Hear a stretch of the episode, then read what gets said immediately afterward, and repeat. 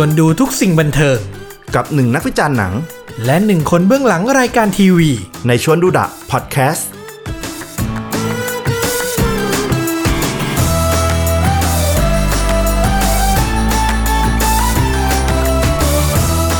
กลับมาในประเทศเราบ้าง อืม อ่า เอาใจช่วยกับค่ายหนังสำหรับเราเราว่าอันดับหนึ่ง ก็ต้องยอมรับในด้าน พูดได้ร้านปัจจุบันนะพูดได้เลย ใช่ไหมในด้านทั้งรายได้ความสำเร็จแล้วก็การเป็นที่รู้จักเนาะ ใช่ ความเชื่อใจเชื่อมือนะครับผม ก็คือค่ายหนังอย่าง GDH นั่นเองหรือ GTH เก่านะครับผม ก็อันนี้นานแล้วล่ะ เมื่อประมาณ 23 กันยายน เมื่อเดือนที่แล้ว เมื่อเดือนที่แล้วนี่เอง ครับผมเขาก็เปิดตัวเอ่อผลงานใหม่ไล n ์อัพในปี 2021 หรือปีหน้านั่นเองนะครับผม กับชื่องานที่ว่า GDH Extraordinary 2021 อืม อ่าก็เปิดตัวผลงานใหม่ๆ ก็เป็นการก้าวเข้าสู่ปีที่ 6 ของ GDH นะครับผม ซึ่งมีหลายผลงานเลยที่อยากแลกเปลี่ยนกับฟุกว่ารู้สึกยังไง เอาความรู้สึกใช่ไหม เออใช่ เอาความรู้สึกแล้วก็ความตื่นเต้นว่าอยากดูมากน้อยแค่ไหนอะไรอย่างเงี้ยลองแลก อ่า เปลี่ยนกันดูนะครับผมเรียงลำดับตามที่เขานำเสนอในงานเลยแล้วกัน ตามนั้น เขาก็จะเรียงตามไทม์ไลน์แหละเนาะว่าอะไรมาก่อนมาหลังเราว่านะ ผลงานแรกครับ มาปลายปีนี้แหละ จะบอกว่าเป็น 2021 ก็ไม่ใช่ซะทีเดียวมาเดือนธันวา 2020 นี่แหละ ใช่ กับภาพยนตร์ ผลงานการร่วมแสดงนำเรื่องแรกของพระเอก โอ้โห ที่สุดคนหนึ่งของยุคนี้เหมือนกันนัดเดทคูกิมิยะ มาร่วมงานกับ GDH หลังจากคู่ขวัญอย่างยาย่าเล่นไปแล้วเนาะ เล่นไปแล้วน้อง อ่า พี่ที่รัก น้องพี่ที่รักกับซันนี่แล้วก็นิชคุณเนาะน่าจะจำได้อันนั้นก็ร้อยล้านปะ ร้อย อ่าร้อยล้านไปแล้วนะครับณเดชน์มาวันนี้กับผลงาน เอ้ย เราชอบชื่อเรื่องมาก ชื่อเรื่องมันดูมีอะไร อ้ายคนหล่อลวง คือบอกเลยนะว่าตอนนาเดชน์เล่นเราเห็นลุกผมทองเนี่ยก็เซอร์ไพรส์หนึ่งแล้ว อืม เจอชื่อเรื่องแปลเซอร์ไพรส์สองอีกหนังจีเทสมึงตั้งชื่ออย่าง นี้เหรอ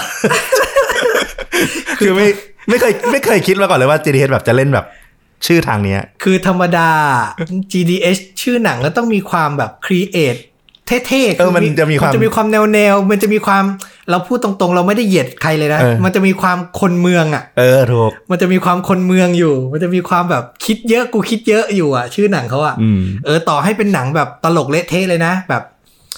ATM หรือ i f i thank you อย่างเงี้ย อะไรเงี้ย มันจะแบบ i f i thank you love you มันจะแบบ มันจะมีความเป็นคนเมืองเป็นคือมันก็คือสไตล์ของทีมงานหรือของบริษัทเขานั่นแหละ ใช่ ที่มันจะมีความโมเดิร์นโมเดิร์นนิดนึง แต่พอเจอเรื่องนี้ไปคือ ฟังครั้งแรกคือแบบ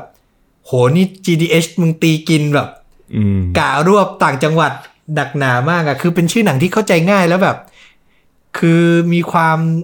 อีสานอยู่อะอ้ายคนหล่อลวงถูกปะอ้ายอะ อ่าใช่ หรือจะเหนือก็ได้นะ ได้ได้ เออ แต่ว่าเท่าที่เราเห็นในเทรนเลอร์หรือในตัวอย่างทีเซอร์ที่เขาปล่อยมามันก็จะน่าจะเป็นทางอีสานมาก น่าก ว่า จะทางอีสาน ใช่ การเลือกนาเดชน์มาก็แบบยิ่งเห็นภาพ ณ ชัด เดชน์ ไป นี่ก็ เลย ขอนแก่น ขอน แบ แก่ บ น ชัดๆแล้วแต่งตัวแบบ คือบุคลิกอะแวบแรกที่เราเห็นณเดชน์รูปเนี้ย เรานึกถึงโซฮานอะ เออ แล้วเล่นมุกโซฮานด้วยนะในเรื่องอ่ะ เออ ในในตัวอย่างมันอ่ะ ใช่ไหมโซฮานนี่คือนักสืบ ไม่ใช่นักสืบสิสายลับจิตหลุด อืม ที่อดัมเซนเลอ Sandler ร์เคยเล่นไว้ อันนั้นคือเรื่องนั้นก็ตลกแบบตลกตลกอย่างเดียวเลยอะตลกไร้สาระ ไรสาระเลยเออ เออเนี่ยนเดชน์มาแล้วแบบมาลูกเนี้ยคือกะมาหา ตัวละครเสริมอะบทสมทบที่มาทั้งแบงค์ทิติอย่างเงี้ยอ่าที่เล่นเมไหนไฟแรงเฟอร์นะ เล่นฮอร์โมน เล่นอะไรเรารู้น่าจะรู้จักกันดี แถมยังมีพี่เผือกเผือกพงศธรนี่ก็โอ้โห ไม่ต้องพูดกันเลยอะคือ ปั่ แบ น บ เลยปั่นเลยเนี่ยแล้วประกบคู่เลยมันรู้สึก เออให้ความรู้สึกว่ามันเป็นหนังแบบอารมณ์ดูโอนิดๆอยู่เหมือนกันนะ เออ เหมือนจะมาประกบนเดชน์อ่ะ เหมือนว่าขโมยซีนกันอ่ะ อื แน่ ม ๆ แถมฝ่ายหญิงนี่ก็แบบโอ้โห คือจัดเต็มอ่ะ เอาใบเฟิร์นพิมพ์ชนกมาประกบอย่างเงี้ยคือใบเฟิร์นนี่ก็เชื่อมือได้อยู่แล้วว่าเล่นหนังอ่ะ คือแบบ ใช่ เรื่องการแสดงไม่ต้องห่วงเลย เออ ได้หมดทุกแนวอ่ะ และที่แบบสุดของเราเลยคือ เอาพี่แหม่มคัทธริยามาด้วยอ่ะ คือไลน์อัพนักแสดงเรื่องนี้คือแบบโคตรเชื่อมือได้แล้วแบบ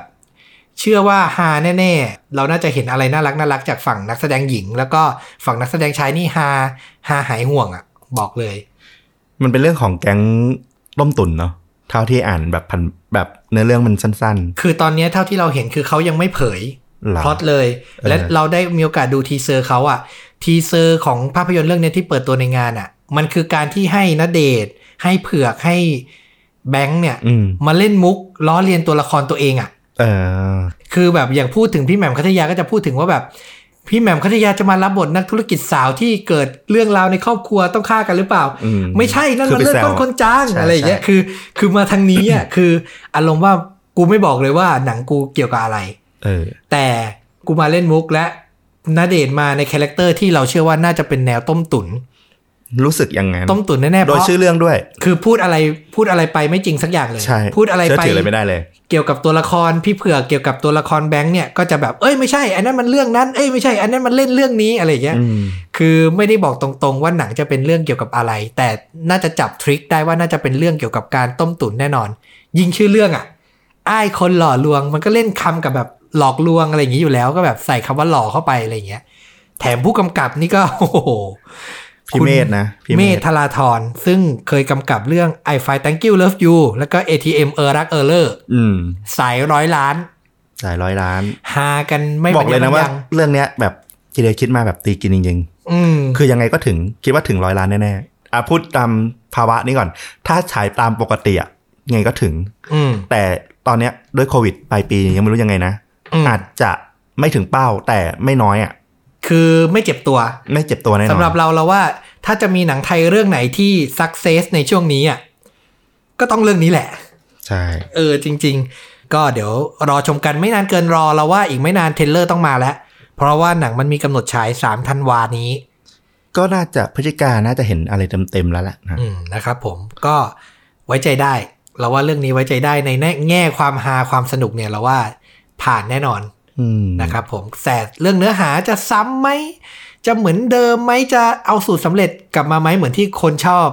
คิดชอบล้อกันก็เดี๋ยวรอดูกันว่ากันอีกทีหนึ่ง ให้เดาไว้ก่อนนะ สูตรแน่นอน ดูชื่อผู้กำกับเราสูตรแน่นอน สูตรแน่นอน หนัง สูตร ตาม แน่นอน สูตรแน่นอน แต่ถามว่าจังหวะเนี้ยจังหวะที่วงการหนังเป็นอย่างเงี้ย เราว่าตอนนี้ต้องการสูตรที่สักเซสกลับมา ถูก ให้ได้ก่อนแหละเรื่องหนึ่ง กำลังคิดด้วยว่าเพราะอย่างนี้แหละ งานเปิดตัวถึงเรื่องเนี้ยมันเป็นเรื่องแรกที่จะกลับมา ถ้าวงการหนังโลกอะมู่หลานเทนเน็ตอะไรคือหัวหัวเรือหน้านะที่แบบเอามาเสี่ยงตายก่อนนะ อืม หนังไทยก็คือเรื่องเนี้ย นะครับผมโอเค เรื่องต่อไปนะครับ อ่าเรื่องนี้ก็ฉีกเลย เป็นโปรเจกต์สุดล้ำเลย เขาบอกว่าเป็นโปรเจกต์ที่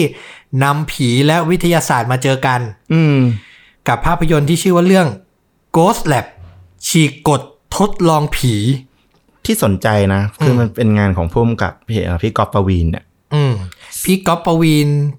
ก็คือผู้กำกับที่เคยทำเรื่อง Body ศพ19 ใช่ เคยทำสี่แพร่งห้าแพร่ง ตอนของก้าวจีรายุที่บวชเป็นพระ เปรตอะไรสักอย่าง อ่า ชิง ใช่ เปรต นั่ อะไร นแหละ สักอย่างประมาณนั้นน่ะ นะครับ คือเขาจะเน้นสายมาซีจีหนักๆอยู่ อ่า กับเรื่องเนี้ย อย่าง คิดว่ Body ศพ19 นี่ก็หนัก CG หหนักนัก ถือว่าหนัก แล้ก็ ในยุค เป็น นั้นน่ะ เป็นหนังที่ฉีกจากหนังผี GDH เรื่องอื่นเหมือนกัน ใช่ อ่านะครับ เนี่ยทำให้น่าสนใจว่าการผสมอ่าวิทยาศาสตร์ไสยศาสตร์ในเนื้อเรื่องเขาเนี่ย จะเล่นออกมาได้ขนาดไหน นะครับผมซึ่งจริงๆเนี่ยอันนี้เราแอบเห็นได้ยินมานิดนึงว่าจริง ๆ ว่ามั มันเป็นหนังที่จะเข้าฉายปีนี้ แล้วขยับไปหรอ ใช่ เพราะว่าพอเจอโควิดไง คือจริง ๆ แปลนปีนี้คือ GDS จะมีหนังนาเดทแล้วก็มีเรื่องนี้ด้วย อันนี้แบบยอมรับเลยว่าดูดูตัวอย่างมันทีแรกอะ อืม คิดว่าเป็นซีรีส์ อืม จริง เออเออเออ ๆ มันมันมูดอะไรบางอย่างทำให้รู้สึกว่ามันเป็นซีรีส์มากกว่าเป็นหนัง แต่ก็ยังตัดสินใจเดี๋ยวขอดูแบบโปรโมทใกล้ๆแล้วกันว่าจะมีอะไรมากกว่านี้ไหม เออ แล้วด้วยเราว่าด้วยนักแสดงด้วยแหละ เออ เขาก็ใช้ มันด้วยนัก ลูกหม้อ แสดง เลยนะ เราว่าใช้ลูกหม้อเลย ก็คือใช้สูตรเดิมที่เขาเคยใช้เลยคือ จะมีตัวหลักตัวเอกเป็นลูกหม้อแล้วก็จะบวกกับนางเอกหรือพระเอกที่แบบไม่เคยเล่นหนังใหญ่แล้วก็มาครั้งแรก อืม อันนี้ก็จะมีคุณต่อธนภพอ่ะอันนี้สาวๆ น่าจะกรีดกราร์ดกัน มีคนก็กรี๊ด อีกคนหนึ่งไอซ์พาริสนี่ก็โอ้โหเพิ่งโชว์ฝีมือไปในเรื่องฉลาดเกมโกง อืม นี่ก็เป็นหนุ่มฮอตอีกคนหนึ่งของนาดาวและ GTH ประกอบคู่กันแล้วนางเอกมาจากไหนเนี่ย ช่องสามเลยน้องนิชา นัทธนิชา อืม อ่าคู่ขวัญคุณโตโนภาคิน อ่า อันนี้เราน่าจะเคยคุ้นหน้ากันอยู่แล้ว อันนี้คู่ขวัญในชีวิตจริงใช่ไหม เหมือนเขาจะเปิดตัวไม่เปิดตัวเขาก็กิ๊กกักกันไป อ่าโอเคโอเค เออแต่ เข้าใจอารมณ์ดารา เอออารมณ์ดาราก็คือศึกษากัน อ่า ประมาณนั้น ก็เป็นส่วนผสมที่ก็แน่นอนไม่เคยเห็น แต่ว่าก็เราว่าค่อนข้างเชื่อมือได้นะเราว่าต่อธนภพกับไอซ์พาริสนี่ก็แบบได้อะสำหรับเรามัน อัน ก็ นี้ขอคาดหวังได้ไหม อืม คือดูจากแนวหนัง ดูจากพุ่มกับ อืม เราหวังอยากเห็นพล็อตอะไรที่มันแปลกๆ ไม่ใช่สูตรสำเร็จจ๋า อืม คืออยากเห็นเล่นท่ายาก เอออยากเห็นเล่นท่ายากบ้าง ไม่ได้มาแค่ตุ้งแช่แล้วก็หักมุมนิดห เพ น่ ราะ อย เอาจริง ๆอ่ะพี่ก๊อฟปวีนเนี่ยเล่นท่ายากมาตลอดเลย จริง อืม แต่สำหรับเราคือพี่ก๊อฟหนังพี่ก๊อฟอ่ะ มันจะมีความประดักประเดิดไม่ลงตัวซะทีเดี เพราะ ยว เพราะการเล่นท่ายากนี่แหละ ใช่ตั้งแต่บอดี้ศพสิบเก้าแล้ว บอดี้สอบสิบเก้าเออสอบสิบเก้าอ่ะจริงๆอ่ะบทดีมากเลยนะ อืม แต่ด้วยความบ้าพลังอ่ะอยากใส่ CG เยอะอ่ะ CG ในตอนนั้นอ่ะ มันยังไม่เนียบเท่าไหร่หรอก เราจำได้เลยแมวดำ เอ อเนี่ยแหละคือ CG แมวดำ มันทำให้หลายๆอย่างหนังมันดูแบบเลยไม่ลงตัวไง ใช่ ทั้งๆที่จริง ๆ ตัวพล็อตหรือจุดหักเหหักมุมหรืออะไรมัน มันคือการบิดหนังสยองขวัญกลายเป็นหนังจิตวิทยาดี ใช่ ๆ เรื่องหนึ่งเหมือนที่แบบต่างประเทศชอบทำเลยนะสำหรับเราบอดี้ศพสิบเก้าใครยังไม่ได้ชมก็ลองไปหาดูแล้วว่าโอเคเรื่องนี้ อืมแ เก่าหน่อยแต่ดีอะสำหรับเราเราว่าก็เป็นหนังท่ายากอีกเรื่องหนึ่งของ GTH ในยุคนั้นที่พยายามจะทำมันอาจจะไม่สมบูรณ์ไม่แบบ น่ากลัวชิบหายดีชิบหายเหมือนชัตเตอร์ หรืออะไรอย่างนี้ อืม ที่เขาพูดถึงกันเป็นสิบสิบปี แต่ว่าก็เป็นหนังที่น่าสนใจเรื่องหนึ่ง ซึ่งมาคราวนี้เราก็เอาใจช่วยพี่กอล์ฟปวีณนะเออ ซึ่งเอาจริง ๆ คือพอเป็นสีแพร่งห้าแพร่งที่พี่เขาทำอ่ะ เราว่ามันก็กลมกล่อมขึ้น ดูดีขึ้น ดูดีขึ้น แต่มันก็ยังเป็นหนังสั้นไง ใช่เนี่ย มันก็ยังแบบครึ่งชั่วโมง 40 นาที รอดูเนี่ยแหละว่า จะเป็นยังไง อืม แต่ว่าคือสำหรับฟลุกฟลุกมองว่ามันจะหวังว่ามันจะเป็นท่ายาก หรือเขาพยายามจะขายว่ามันฉีกกฎอะคือมันจะเป็นเรื่องล้ำอะเอาวิทยาศาสตร์กับผีมาเจอกัน แต่สำหรับเราเราพอเราเห็นหน้าหนังแล้วอะเราดันนึกถึงหนังเก่ามากเว้ย เรื่อง หนังฝรั่งเก่าเลยนะ ตั้งแต่เราเด็กๆเลย Flatliner อ๋อ เคยได้ยินป่ะ ซึ่งมีเพิ่งรีบูตไปสักปีสองปีนี่เอง ซึ่งมันไม่ได้เป็นที่จดจำเท่าไหร่ ใช่ใช่ เออแต่เวอร์ชันต้นฉบับมันมันคือหนังแจ้งเกิดจูเลียโรเบิร์ต อืม คีเฟอร์ซัตเทอร์แลนด์เอ่อเควินเบคอน คือในยุคนั้นคือเขาเป็นดาราวัยรุ่นกันอะ ใช่ แล้วพ่อเจ๋งมากเลยนะ เจ๋งมากมันคือพล็อตที่นักศึกษาแพทย์พยายามเล่นกับความตายอะเล่นกับโมเมนต์ที่แบบว่า เหมือนจะหยุดหายใจแล้วจะพาเราไปอยู่ในโลกของวิญญาณ คือเขาอยากจะทดสอบประสบการณ์หลังความตาย อืม โดยการแบบเหมือนทำให้ตายแต่ว่าให้คนอื่นๆอ่ะ ช่วยกระตุกกลับมาให้ฟื้น เออคือจะตายแล้วจะตายแล้ว เออ จังหวะนั้นอะเขาจะได้ไปอยู่ในโลกที่ก้ากึ่งระหว่าง อืม ความเป็นความตายแล้วจะได้ทำอะไรบางอย่าง อืม แล้วก็พอจะจะหมดลมแล้วก็แบบหาให้เพื่อนที่เป็นนักศึกษาแพทย์หรือเป็นในกลุ่มช่วยกันดึงกลับมา ใช่ ดึงชีพจรกลับมา ประเด็นคือพอมันชะทำอย่างเงี้ยบ่อยๆปุ๊บอะโลกความตายกับโลกความจริงอะในชีวิตของคนที่ทำพวกเนี้ยมันเริ่มทับซ้อนกัน แล้วมันก็แบบกลายเป็นแบบเหตุการณ์วุ่นวายนะครับผม อันเนี้ยลองดูได้แต่หนังเก่ามากนะ แนะนำให้ไปดูต้นฉบับอะเก่าหน่อยแต่ไปดูเถอะ เออ อย่าอย่า ไอ้รีบูตมัน อืม ด้วยความที่มัน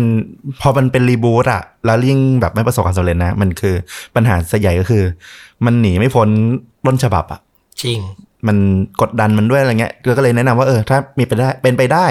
หาต้นฉบับไปดูดีกว่า นะครับผมเนี่ยคือพอพูดว่าเขาจะฉีกกฎอะชื่อ ชื่อหนังก็แบบฉีกกฎทดลองผีแต่แบบมันดันไปนึกถึงพล็อตสมัยแบบ 20 30 ปีที่แล้วซะงั้นเลย อืม เออก็ต้องลองดูแต่ก็อย่างว่าคือมันก็ไม่ต้องออริจินอลหรอกคือ ใช่ ถ้าเอากลับมาในยุคนี้แล้วเอามาได้เข้าท่ามันก็น่าสนใจ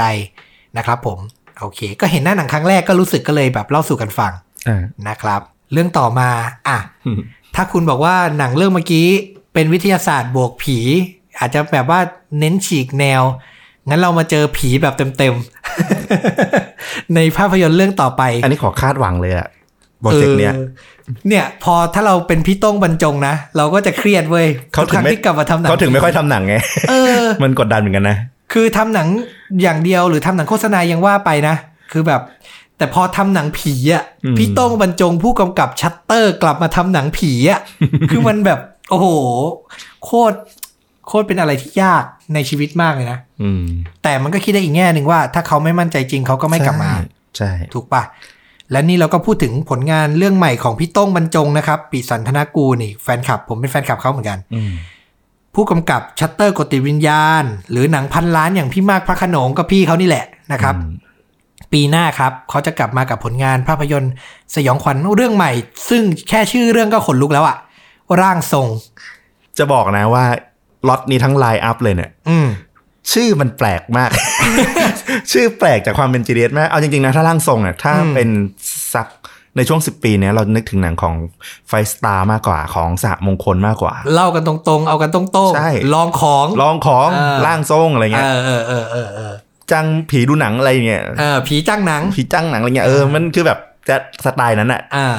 GDH ตั้งชื่อง่ายๆอย่างนี้เราเลยรู้สึกประประหลาดนิดนึง ประหลาดนิดหนึ่งใช่ เอ ใช่ อเออเออเออโอเค แต่ชื่อไม่มีผลหรอกเพราะว่าเอาจริง ๆ นะ ตัวพุ่มกับกับโปรเจกต์มันอะดูน่าสนใจกว่า น่าสนใจมากคือนอกจากพี่โต้งกำกับแล้วนะครับ ยังได้โปรดิวเซอร์และผู้ควบคุมงานสร้าง ที่เป็นชาวเกาหลีใต้ครับ ชื่อว่าคุณนาฮงจิน ซึ่งเป็นผู้กำกับที่เคยกำกับผลงานสุดระทึก อันนี้ตามข่าวเลยนะเขาบอกมีเรื่อง The Chaser อืม The Yellow Sea แล้วก็ The Wailing อืม ที่กวาดเสียงชื่นชมจากเมืองคานส์มาแล้ว คือ 3 เรื่องนี้ไปฉายเมืองคานส์ทั้ง 3 ครั้งเลยนะครับฟลุกเคยได้ดูบ้างไหม The Chaser น่ะ น่าจะเคยดูแต่จำไม่ได้ละ มันมันนานละ อือฮึ อันแต่ The Wailing เนี่ย อืม ใหม่หน่อยก็ยังพอนึกเรื่องออกอยู่ มันเป็นประมาณไหนฟลุก มันคือเฮอร์เลอร์แบบบรรยากาศนิ่ง ๆ ในหมู่บ้านชนบทที่มีเหตุการณ์ฆาตกรรม และเหมือนอารมณ์ว่าเป็นการกระทำของปีศาจ อืม มีความเป็นเรื่องเรื่องแบบเรื่องเล่าโบราณ มีความเป็นปีศาจต่างถิ่นศาสนาอะไรเงี้ย คืออารมณ์ประมาณเนี้ยแล้วมันเป็นหนังที่ดูยากมากเลยนะคือขึ้นชื่อเลยแหละว่า ดูไม่ค่อยรู้เรื่อง นี่คือแสดงว่าสุดยอดผู้กำกับหนังผีไทยเนี่ยกำลังเจอกับสุดยอดผู้กำกับหนังเฮอร์เรอร์ของเกาหลีใต้ อืม ร่วมมือกันทำเรื่องนี้ จะบอกว่านาฮงจินเป็นเฮอร์เลอร์ไหมก็ไม่นะ อืม คือจริง ๆ อ่ะ คือสามเรื่องที่ว่ามา คนละแนว สองเรื่องแรกอ่ะคือออกแนวดราม่าแอคชั่นเลย อืม มาเรื่องที่สามเนี่ยแหละที่มาออกแนวดราม่าเฮอร์เลอร์ อ๋อ เออ แต่ว่าเขาก็ค่อนข้างมีชื่อเสียงในระดับ แต่สไตล์การทำหนังของเขาอ่ะคือคุณภาพสูงจริงๆ อืม ก็เลยคิดว่าการที่นาฮงจินมาช่วยเป็นโปรดิวเซอร์ให้อ่ะมันน่าจะได้เรื่องคุณภาพของหนังที่มันดูอินเตอร์ได้จริง ๆ เป้าหมายเขาอะไม่ได้มองแค่ไทยเรื่องเนี้ย อืมคิดได้ว่าตั้งชื่อง่ายเพื่อเป็นเบสิกให้คนต่างประเทศฟังแล้วเข้าใจเลย อืม หรือถามคนไทยปุ๊บ คนไทยเก็ตแล้วสามารถอธิบายได้เลยว่าร่างทรงคืออะไร น่าจะ ก็แสดงว่ามองในตลาดอินเตอร์ด้วยนะ เผื่อไว้ด้วย คือพี่โต้งบรรจงเนี่ยจริง ๆ ชื่อเขาอะขายตลาดเอเชียได้แบบขาดแล้วอะ อืม ฮ่องกงจริงๆ ก็เคยมีโปรเจกต์ที่จะทำให้กับอ่าอะไรนะ โจชิงชือ โจชิงฉืออา แต่ เรา ตอน เคย นี้ ได้ยินก็ยัง กันอยู่ ยังไม่เห็นว่าไปเป็นยังไงบ้างละ อ่าฮะอ่ฮะ แล้วก็มาเปิดเป็นเรื่องนี้ ดังนั้นก็คิดว่ายังไง GDS ไม่น่ามองแค่ตลาดไทยแน่ๆเรื่องเนี้ย อืมน่าสนใจมาก บอกเลยน่าสนใจมากคือ แค่คนเบื้องหลังอ่ะไม่ต้องเปิดตัวนักแสดงอะไรเลยอ่ะ ใช่ ก็น่าสนใจแล้วอะนะครับผมก็เป็นอีกเรื่องหนึ่งที่ตื่นเต้นและรอชมกันได้ในปีหน้านะครับผม อ่ะ แต่โปรเจกต์ตัดไปผมก็ตื่นเต้นนะ อันเนี้ย มา อ่ะอ่ะอ่ะ โอ้ผมเห็นแผงนักแสดงแล้วผมตื่นเต้นมาก ผม เรียก แบบ ว่าผู้ชายตาลูกวาวอะนะหมอ เอออยากดูเลยอะ อืม บอกเลยนะครับ เป็นโปรเจกต์ที่ร่วมมือกันระหว่าง GDH กับนาดาวบางกอก อืม นาดาวนี่ก็คือคนทำซีรีส์ฮอร์โมนไว้ว้าวุ่น เลือดข้นคนจาง พี่ยงทรงยศอะเป็นหลักเป็นคนก่อตั้ง รักสุดใจในฉุกเฉิน อ่า อะไรอย่างเงี้ยนะก็เป็นนาดาวหมด ทุกวันนี้ก็นอกจากทำซีรีส์แล้วเขาก็เหมือนแบบเป็น Artist Management ด้วย คือดูแลศิลปินด้วยมีศิลปินในสังกัดเยอะเนาะ เยอะ เราก็จะคุ้นหน้ากันห ใช่ ลายๆคนนะครับ ถึงเอามาใช้ในนิดได้เยอะไง ครับผม โปรเจกต์นี้ก็เรียกว่าโปรเจกต์ W Working Title ก็คือเป็นชื่อในการถ่ายทำใช้ในการทำงาน ยังไม่ได้ชื่อจริง นะครับผมก็ GDH ร่วมทุนสร้างกับนาดาวบางกอก แล้วก็มีนักแสดงขวัญใจวัยรุ่น ผู้หญิงล้วน 9 คน คือถ้าแฟนนาดาวอยู่แล้วเนี่ย น่าจะแบบโอเคอ่ะ คือแบบกรีดกราดเลยทีเดียวแหละ อ่าเดี๋ยวผมพูดเร็วๆ ฝนสนันทชาติ เบลเคมิสลา แพรวานิชาพัฒน์ฟลังนาลีกุล ต้าเหนิงกัญญาวี กุ๊กไก่ภาวดี แพทชยานิต แล้วก็ เออ แพรวนฤพรกมล กมล อ่าถ้าผิดขออภัยนะครับ แล้วก็น้องนาน่าสวรรยา อืม อ่าคือพูดชื่ออาจจะไม่คุ้นแต่เห็นหน้าปุ๊บคุ้นเลย แน่นอนอ่ะ แน่นอนทุกคนแล้วผู้กำกับนี่ก็สุดคือน่าจะเป็นผู้ผู้กำกับสายวัยรุ่นที่เข้าใจนักแสดงเหล่านี้เป็นคนปลุกปั้นคนหนึ่งเลยแหละ ก็คือคุณปิงเกรียงไกร อืม ซึ่งกำกับฮอร์โมนวัยวาวุ่นซีซั่น2 และ 3 มานะครับผมอันนี้ก็เหมือนแบบ เราว่าเป็นลูกหม่อพี่ยงเลยอะ่ะคือรับรับฮอร์โมนต่อจากพี่ยงมาอีกทีอะ ทายาท ทายาทของพี่ยงเลย ก็เชื่อมือได้คนหนึ่งนะครับผม แต่รายละเอียดยังไม่มีเลยเนาะ ยังไม่มี แนวหนังอะไรยังไงไม่รู้เลย ไม่รู้เลย แต่แค่เห็นว่ามีผู้หญิง 9 คนเนี้จะมาฟาดฟันกัน ซึ่งเป็นภาพยนตร์นะ อืม และมีตัวละครหลัก 9 คนอะ อื ม อืม ฟุกมองว่ามันน่าจะมาทางไหน ตอนนี้เรามองถ้าให้เราคิดเร็วๆ มันเป็นเรื่องสั้นเก้าเรื่องปะวะ โห มากไปอ่ะ ยากมากเลยนะทำหนังสั้นเก้าเรื่องอยู่ในหนังยาว อ้าว อะ ผีเก้าหลุมยังมีเลยหนังญี่ปุ่น คืออันนั้นมันสั้นแบบ บางบางบางตอนมันคือแบบสั้นจนแบบสามสิบวิก็จบได้อะ แต่ อั ดับ มั มัน น เป็น อยู่ดับมันอยู่ในที่นี้ก็คงวีแมนแหละ เป็นเรื่องประเด็นของผู้หญิงเนี่ยแหละ แต่ ใช่ เรา ไหม ไม่รู้ว่าจะไปเล่นประเด็นไหน หรือไม่ก็อ่ะหนังสั้นสี่เรื่องเรื่องหนึ่งมีตัวละครหลักสองสามตัว อ่ะก็เป็นไปได้ แล้วก็แต่ละเรื่องเนี้ยก็อาจจะเป็นสูตรตามหลักหนังสั้นทั่วไปที่แบบชอบรวมกันแล้วเป็นเรื่องใหญ่เรื่องเดียวคือ แต่ละเรื่องมีความเกี่ยวพันกัน อืม อ่า อาจจะมีตัวละครมาครอสกันอะไรอย่างเงี้ย แต่ถ้าดูจากตัวทีมงานทีมนาดาวอะไรเงี้ยนะ อืม ยังรู้สึกว่ามันน่าจะออกมาแนวทางดราม่า อืม ที่เขาถนัดอะทั้งหมดกี่คนนะเนี่ย เก้าคน เก้าคนเหรออ่ะขังแปดตัดไปได้ละหนึ่งเรื่อง ขังแปดมันไม่ได้หมายถึงจำนวนคน อ๋อ มันคือแดน เออ มันคือแดนแปด แม่ตอนแรกก็แบบพยายามนึกนะเฮ้ยผู้หญิงเก้าคนมีแนวไหนได้บ้างนะอ่าดราม่าคุกก็มีละ แนวแบบ เฮ้ย อาชญากรรมปล้นก็มีแล้ว เออโอเชียน โอ เอ เชียนเอทอะ เออที่มีนักแสดงหญิงแปดคน ใช่ ดาราดาราฝรั่งมาไปปล้นกันเออ ใช่ ก็น่าคิด แต่พอมาดู เออ ทีมนาดาวไงเราก็รู้สึกว่าเขาน่าจะสำหรับการเป็นหนังใหญ่เรื่องเรื่องแรกของนาดาวอะไรเงี้ย อืม เขาน่าจะจับทางที่เขาถนัดมากกว่า เฮ้ย แต่เราดูแค่ตัวโปสเตอร์แรกที่เขาปล่อยออกมา โทนของมันที่มันจะดักดาร์กๆหน่อย อ่า เราคิดถึงหนังอารมณ์หนังญี่ปุ่นเหมือนกันนะ อ่า รมณ์แบบว่าทั้ง 8 คนตื่นมาอยู่ในห้องเดียวกัน โดยที่ไม่รู้ว่ามาอยู่ที่นี่ได้ไงอะไร ก็น่า เงี้ สน ย ใจเหมือนกันนะ ดูน่าสนใจนะ นะเออน่าคิดนะครับ น่าคิดนะ อันนี้คือวิเคราะห์จากแค่เห็นแค่โปสเตอร์แรกที่เขาปล่อยออกมานะเออ ซึ่งรูปอะไรก็ไม่บอกเลยนะ เพราะว่าเอ่อคอสตูมอะไรเนี่ยก็คือแค่ภาพน้องเฉย มูดแอนโทนไง อืม มูดแอนโทนมันดักดาร์กอะ ๆ มันไม่ได้ปกติ เข้มๆเนาะ หาชุดนักแสดงหาชุดน้องที่แบบขาวดำโทนเอิร์ธโทนอะไรเงี้ย อืม เออ มันมีความอะไรบางอย่างอยู่ รอดูรอดู รอดูรอดู อ่ะ ต่อมาก็เป็นโปรเจกต์สุดท้ายซึ่ง ถ้าคุณบอกว่า อ้ายคนหล่อลวงเนี่ยคือโปรเจกต์ตีกินของปี 2020 เนี่ย เดี๋ยววันนี้ยิ่งกว่าอีก อันนี้คือโปรเจกต์ตีกินแห่งปี 2021 เออ กับโปรเจกต์บุพเพสันนิวาสภาค เออคือตกใจนะที่มันเป็นหนังของ g d s อ่ะ อืม เพราะเราเข้าใจมาตลอดว่ามันจะเป็นละคร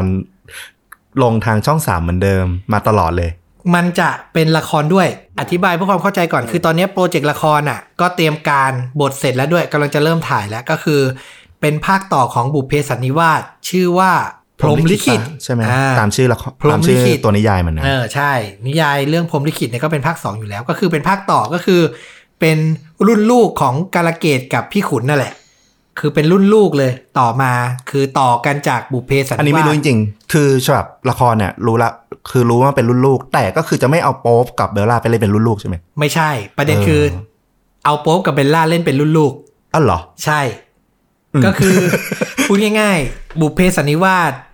โป๊ปเป็นพี่หมื่น เออ พี่ขุนพี่หมื่นเนี่ยเบลล่าเป็นแม่กาลเกต เออ พอภาค 2 ก็คือจะเป็นรุ่นลูกของพี่หมื่นกับแม่กาลเกตนี่แหละ แต่ก็เอาโป๊ปกับเบลล่าเล่นเป็นตัวลูกอยู่ดี เพราะว่าตามบทประพันธ์น่ะก็คือ พี่หมื่นกับแม่กาลเกตเนี่ยจะมีลูกแฝดสอง เออ คน ซึ่งหน้าตาเหมือนพ่อแม่มาก อืม เออเขาก็จะเลยจะเอาเล่นเลย เท่ากับว่ามันก็ต้องมีพระเอกกับนางเอก คนอื่นมาประกบอะสิถ้ามันเป็นพี่น้องกันแล้วอะ ก็คือถ้าเราจะไม่ผิดจะเป็นฝั่งพี่โป๊ปเนี่ยคือจะเล่นเป็นลูกแฝดแฝดชาย อืมอืม แฝดชายก็คือเป็นลูกของตัวเอกจากภาคที่แล้ว อืม และเบลล่าก็คือเป็นนางเอกมาใหม่เลย อ๋อ เป็นบทอีกบทหนึ่งเลยที่ไม่ได้เกี่ยวข้องกับครอบครัวนี้ อ๋อ เออแต่ โเ ก็จะคือจะใช้คู่ขวัญเดิมพูดง่ายๆ ส่วนฝั่ง GDH เนี่ยเขาไม่ได้เอาบทประพันธ์พรหมลิขิตมาทำนะ อ่ะ เขาทำเรื่องใหม่เลย คือเป็นชาติภพใหม่ของพี่หมื่นกับแม่กาลเกตเลย คือพี่หมื่นกับแม่กาลเกตเนี่ยเป็นยุคกรุงศรีอยุธยาใช่ไหม ม อันนี้เขาจะกลับชาติมาเกิดเป็นยุคต้นรัตนโกสินทร์เลย นึกถึงสายโลหิตกับรัตนโกสินทร์กั เอน อ ประมาณนั้นเลย แต่คงไม่เป็นสายโลหิตอ่ะ ไม่ ถ้าถามเรา เออไม่ เพราะผู้กำกับเนี่ยก็คือพี่ปิ๊งอดิศรผู้กำกับรถไฟฟ้ามาหานะเธออแล้วก็ละครน้ำตากรรมเทพ ที่แหมก็อันนี้ก็สายคอมเมดี้อะเนาะ เอาจริงๆก็คือน่าจะเป็นคอมเมดี้ย้อนยุคอะ ใช่ ความรู้สึกนะเออ แล้วก็เป็นโปรเจกต์ที่เราว่าโคตรของโคตรของโคตรแมสอะถ้าปีหน้าโควิดหาย หนังพันล้านเรื่องต่อไปที่เราลุ้นได้คือเรื่องนี้เลยนะ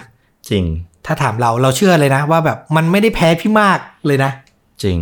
เทียบจากกระแสที่ผ่านมาอย่างช่องสามต่อยอดหนังตัวเอง อืม นา นาคี ละครนาคีจบทำนาคีสองขนาดเรื่องนั้นน่ะ ถ้าไปดูจริงๆจะรู้ว่าเป็นหนังที่ไม่ได้ดูง่ายนะ ไม่ได้แมสเลยนะ อืมอืม เป็นหนังแบบ อืม ดูยากกว่าที่คิดเยอะ ยังฟาดไปโอ้โหสองสองร้อยล้านนะถ้าเราจะไม่ผิด เยอะเยอะเยอะมาก ใช่ และคุณคิดดูดิ บุพเพสันนิวาสอะละครเรื่องเดียวในยุคดิจิตอลอะที่เลตติ้งไป 20 กว่า ดูกันทั้งประเทศอะคิดดูแล้วมันเป็นหนังที่อยู่ภายใต้ผู้กำกับร้อยล้านที่ถนัดด้านคอมเมดี้มาก ๆ อย่างพี่ปิงอะเราว่าพันล้านนี่คือลุ้นได้เลยนะเออ ลุ้นได้ลุ้นได้ ลุ้นได้ แต่ โดยที่ยังไม่ต้องดูเทรลเลอร์ด้วยซ้ำอะ แต่จุดที่อยากสนใจอย่างอ่ะ คืออ ม พอย้ายมายุคต้นรัตนโกสินทร์น่ะ อืม มันเลี่ยงไม่ได้ที่ตัวละครมันต้องไปผูกกับเหตุการณ์ทางประวัติศาสตร์อะไรสักอย่างอ่ะ มันจะเล่นกับอะไร เออ อันนี้น่าคิด ยุคนั้นเนี่ย เหตุการณ์หลักๆ มันก็เหมือนอารมณ์สร้างบ้านสร้างเมืองป่ะ เพิ่ง ใช่ ย้ายเมืองมา สงครามเก้าทัพอะไรพวกนั้นอ่ะ เออ ซึ่งมัน หรือจะไป ถามว่า เล่นหรือไปเล่นเรื่องสงเออเล่นการค้าสมัยรอสองรอสามแบบมีจีนเข้ามามีอะไรอย่างงี้เข้า ส่วน มา ที่สัญญาเบลริงเบอร์นี่ อะไร เอามันแต่ อย่างเงี้ย มันก็เริ่มแต่แต่ได้ อ่ะก็น่าคิด เพราะว่าจริง ๆ เสน่ห์หลักของบุพเพสันนิวาสเวอร์ชันละครอ่ะ ใช่ นอกจากความคอมเมดี้แล้วอ่ะ มันยังเพราะแบบเหตุการณ์พวกเนี้ยเขาถ่ายทอดมาได้กินใจด้วยนะ อืม เหตุการณ์สัญลักษณ์บ้านเมือง เหตุการณ์ในประวัติศาสตร์ มันก็กินใจคนนะ ช่วงนั้นน่ะ ใช่ เป็น Talk of the Town ก็เราว่ามาเวอร์ชันเนี้ยต่อให้จะเน้นคอมเมดี้ก็จริงแต่ก็ทิ้งไม่ได้นะ ต้องมี รอดูอยากรู้เหมือนกันว่าจะจับยังไง จะจับประเด็นอะไร เพราะว่ามันไม่มีทางคอมเมดี้ไปทั้งเรื่องได้หรอก เออ มันต้องมีเส้นเรื่องดราม่าหลักที่ไว้ขยี้อยู่แล้ว แต่มองอีกมุมหนึ่งก็ คือตีกินก็จริงแต่ว่าก็กดดันนะ ก็กดดัน คิดดูดิ กน ภาพยนตร์ที่ร้อยล้านไม่พออะคือร้อยล้านไม่ใช่สำเร็จนึกออกปะ อืม เพราะทุกคนคิดว่ามันต้องร้อยล้านอยู่แล้ว เฮ้ย ก็ก็มีความท้าทายอยู่ประมาณหนึ่งเหมือนกัน อ่า นี้ก็คือ GDH Line Up ปี 2021 ทั้งหมดนะครับ เราว่าก็มีความน่าสนใจ มีความแมสจ๋าๆ ให้เราเห็น แล้วก็มีบางเรื่องที่เรารู้สึกว่าอาจจะคาดหวังได้ว่าจะมีท่ายาก แล้วก็มีเรื่องที่รอดูมากๆ เลยสำหรับเราก็คงร่างทรงอะฟุกเหมือนกันว่า อ่ะถ้าส่วนตัวคือร่างทรงแน่นอนให้เบอร์หนึ่ง โดยไม่ต้องดู รายละเอียดอื่นเลย เอามาแค่นี้ก็โอเค ยังไงก็ดู อืม อยากรู้มากที่สุดก็คือคือ W อืม ว่าจะมาทางไหน ว่าจะมาทางไหน และที่คิดว่าประสบความสำเร็จสุดก็คือบุพเพสันนิวาส ใช่นะครับเขียนตรงกันเป็นเอกชันท์ก็รอชมด้วยความตื่นเต้นกันต่อไปในปีหน้านะครับ อ่า ก็ประมาณนี้แล้วกันกับ GDH ปี 2021 นะครับ